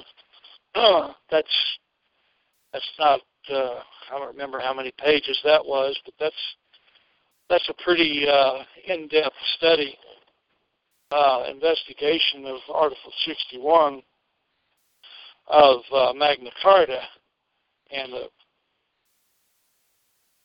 current interpretation of of the uh, truth that is revealed there.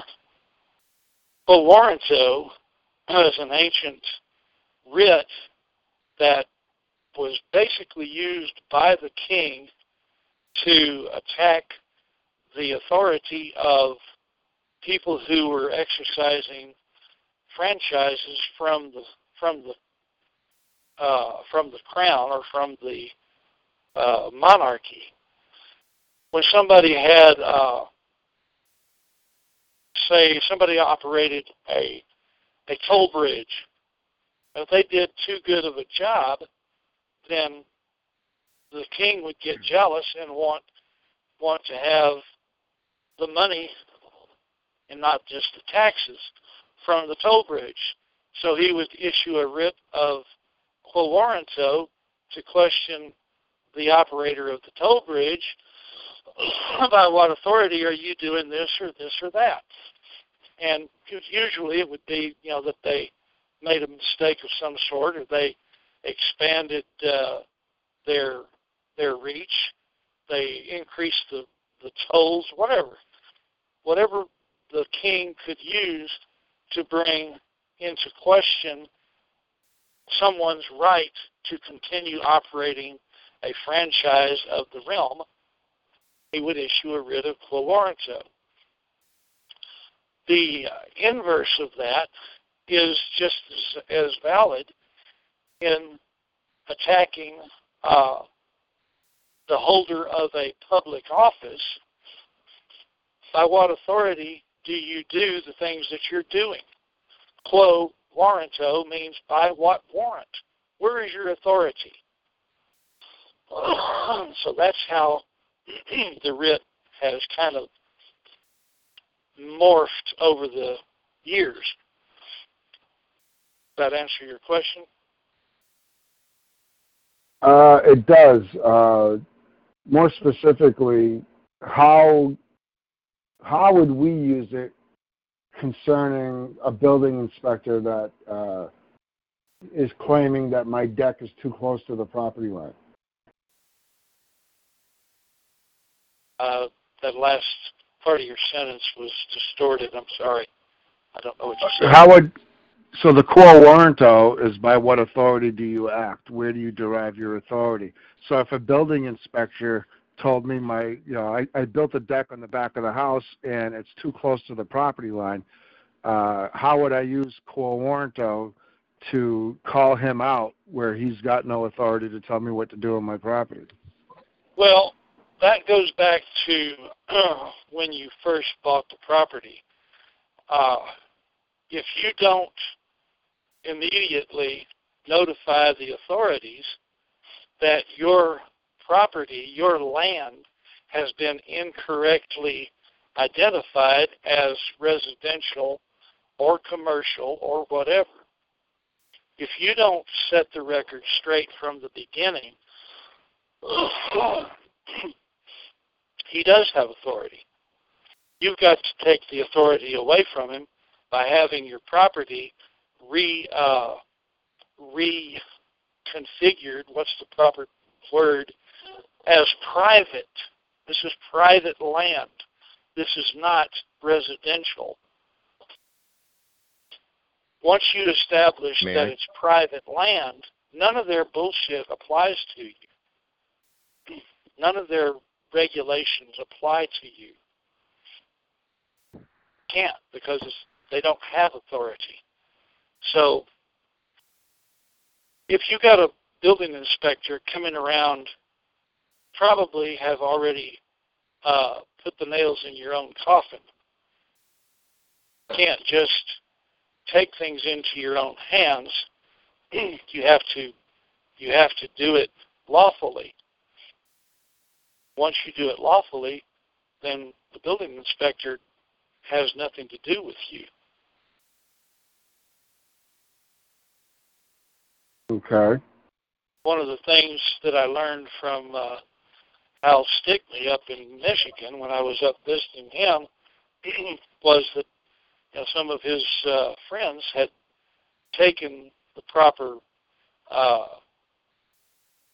procedures to get their to get their property, their land secured and out of reach of the of the constabulary, the local constabulary. And once they did that, uh, the, the the local authorities, government, tried to put an end to their their activities, but they couldn't because they put a uh, no trespassing sign on the yard right out by the property line, and the sheriff came to uh, throw him out, and he stopped just shy of the property line and never crossed the, never crossed the boundary because he had no authority. He knew he didn't have authority.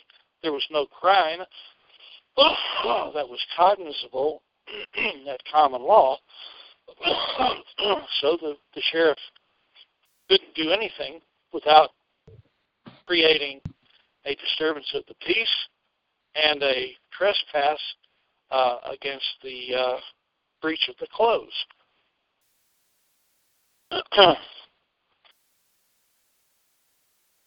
May I?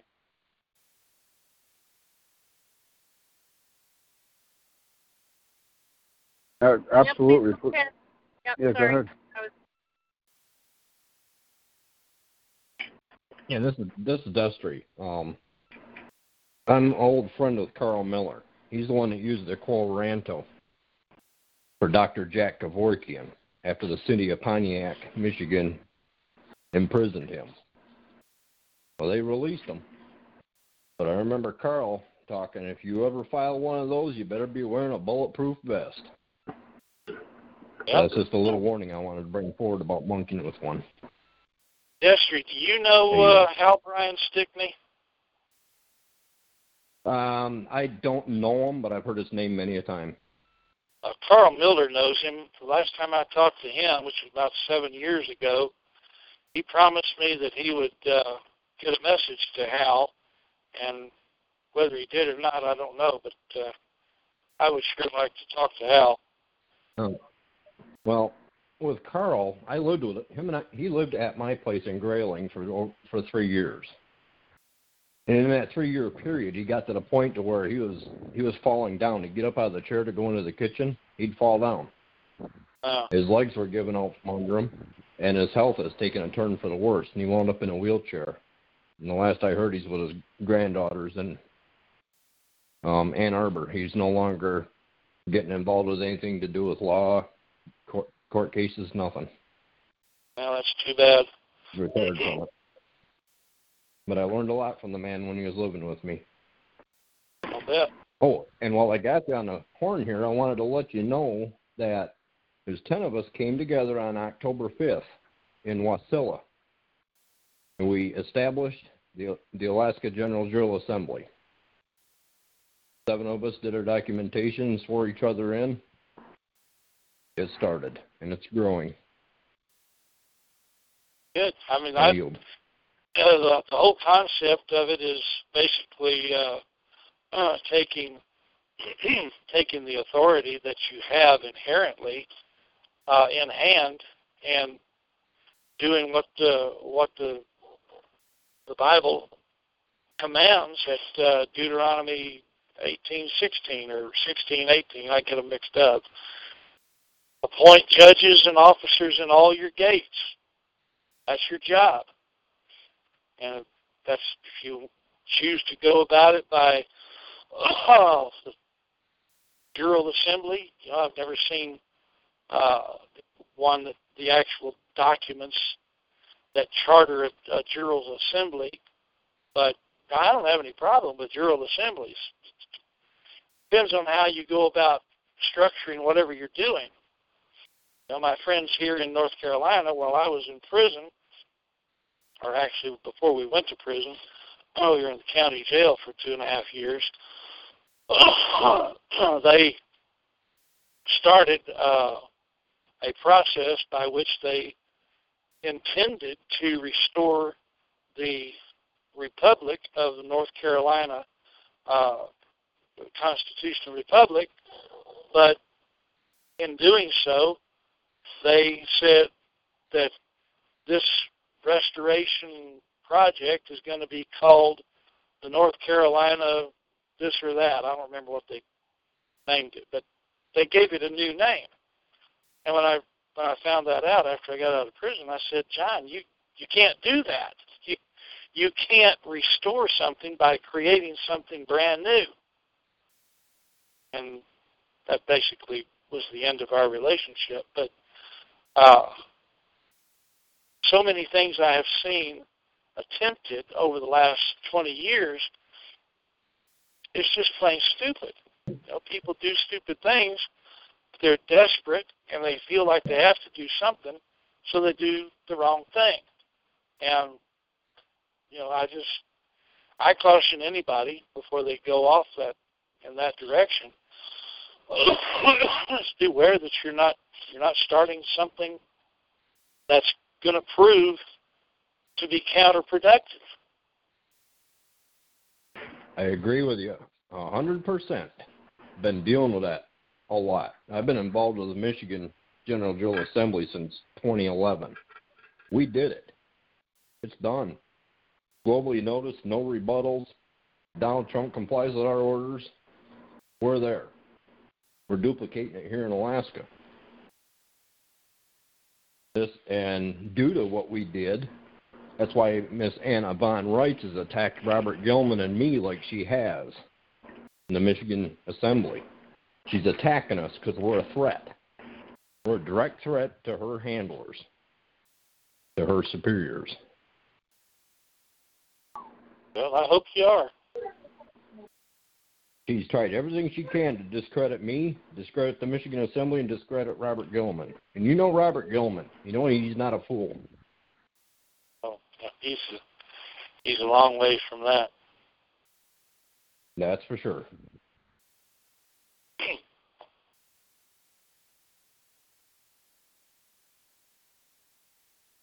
we had we we went national about three and a half years ago. Started educating Now people in the other states.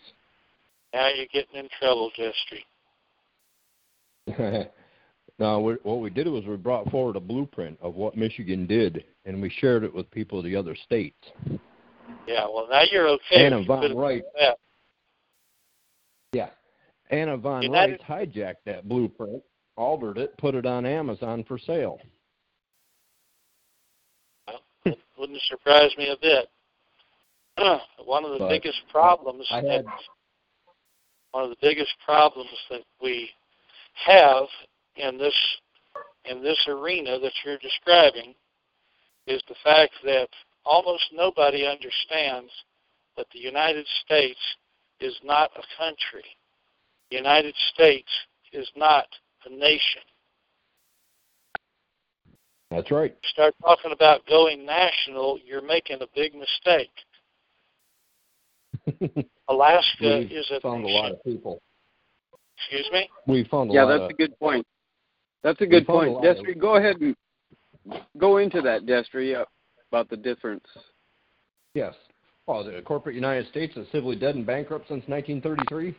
Founded in 1871, we issued the order to Donald, Donald Trump to void the Act of 1871, which he completed by July 6th, or June 6th, I mean. Anyways, yeah, it's just a bankrupt, civilly dead corporation.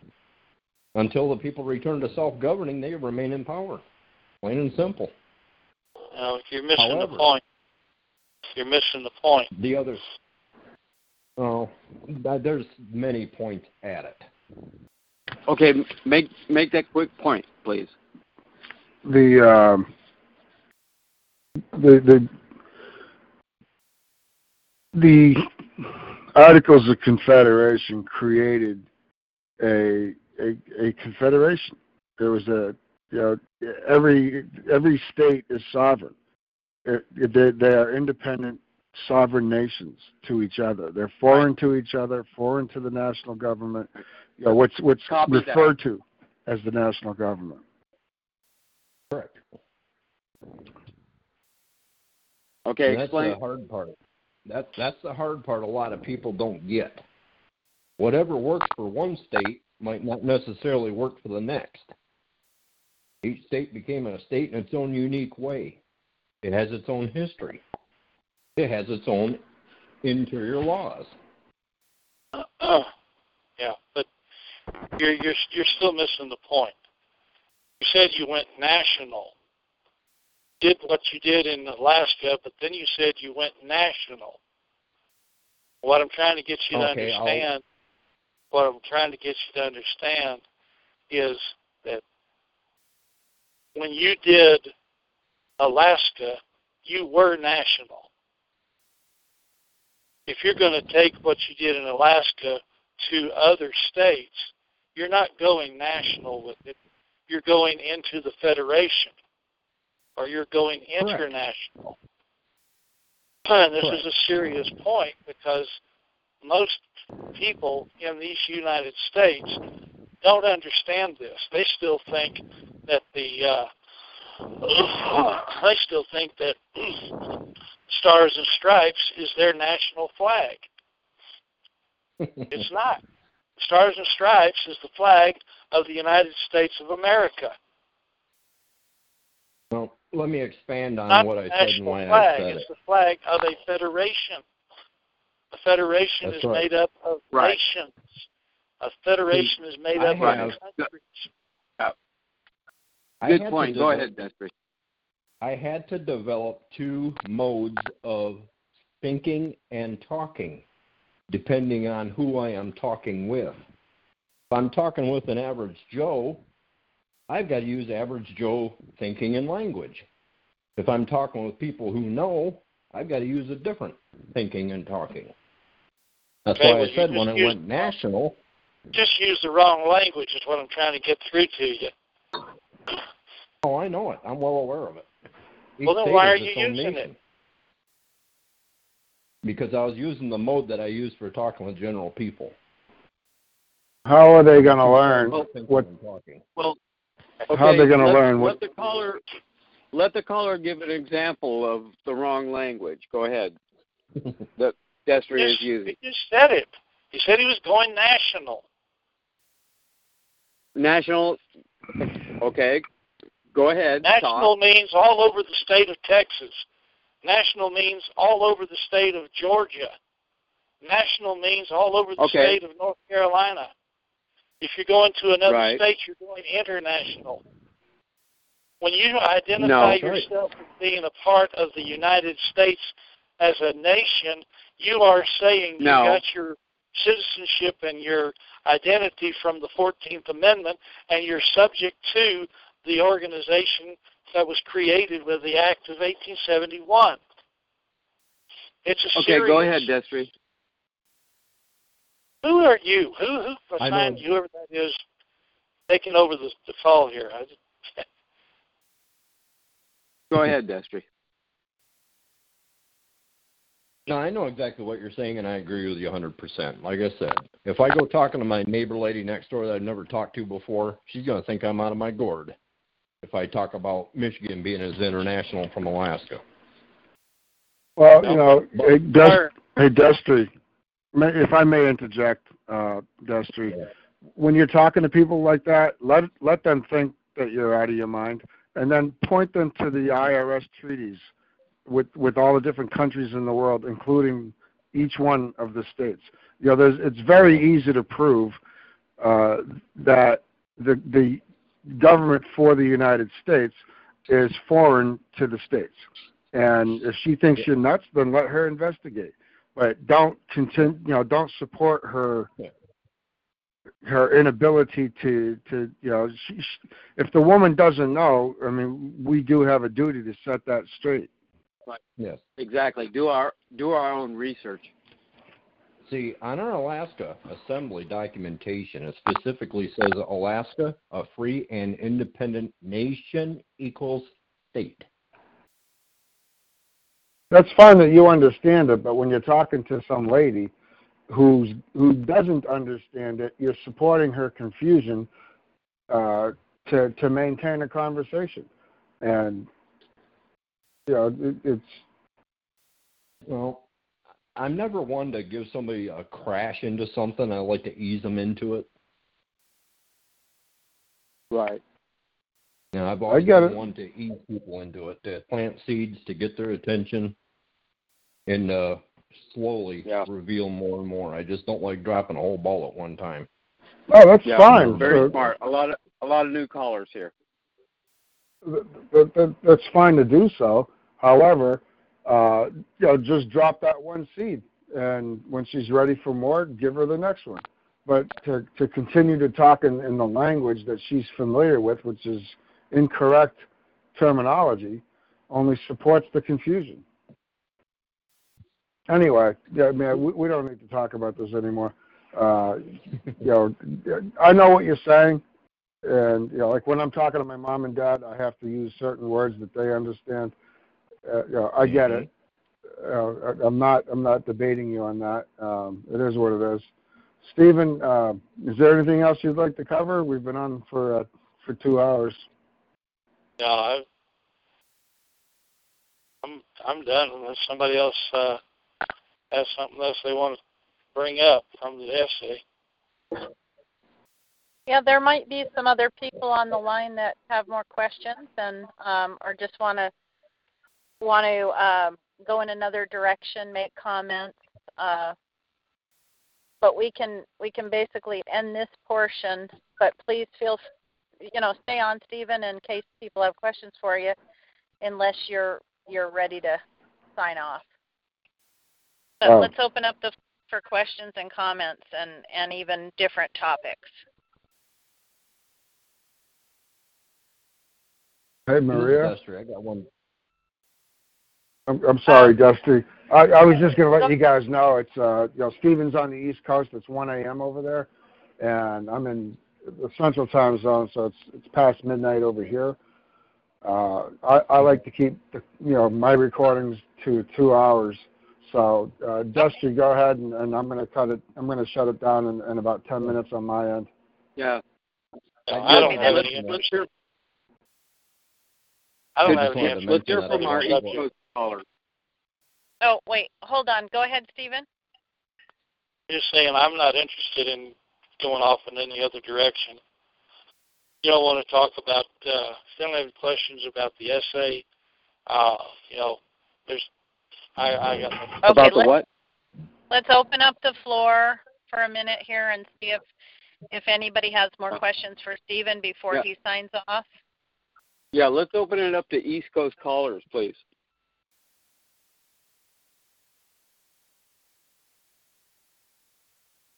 Going once.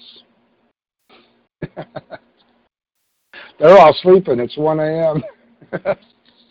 Yep. 1 a.m. on a on a Thursday morning.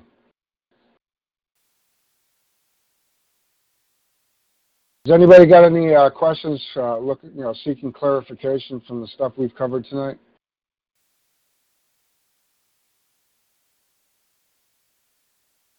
I got one quick um, question.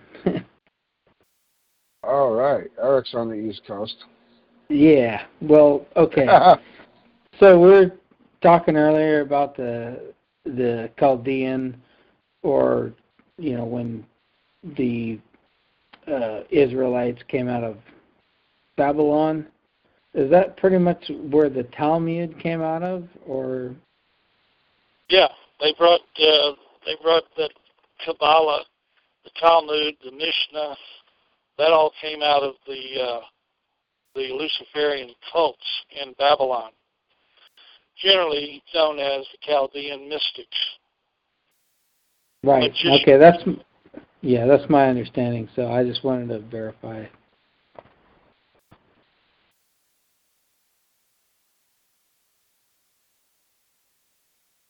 Cool beans. Anybody else?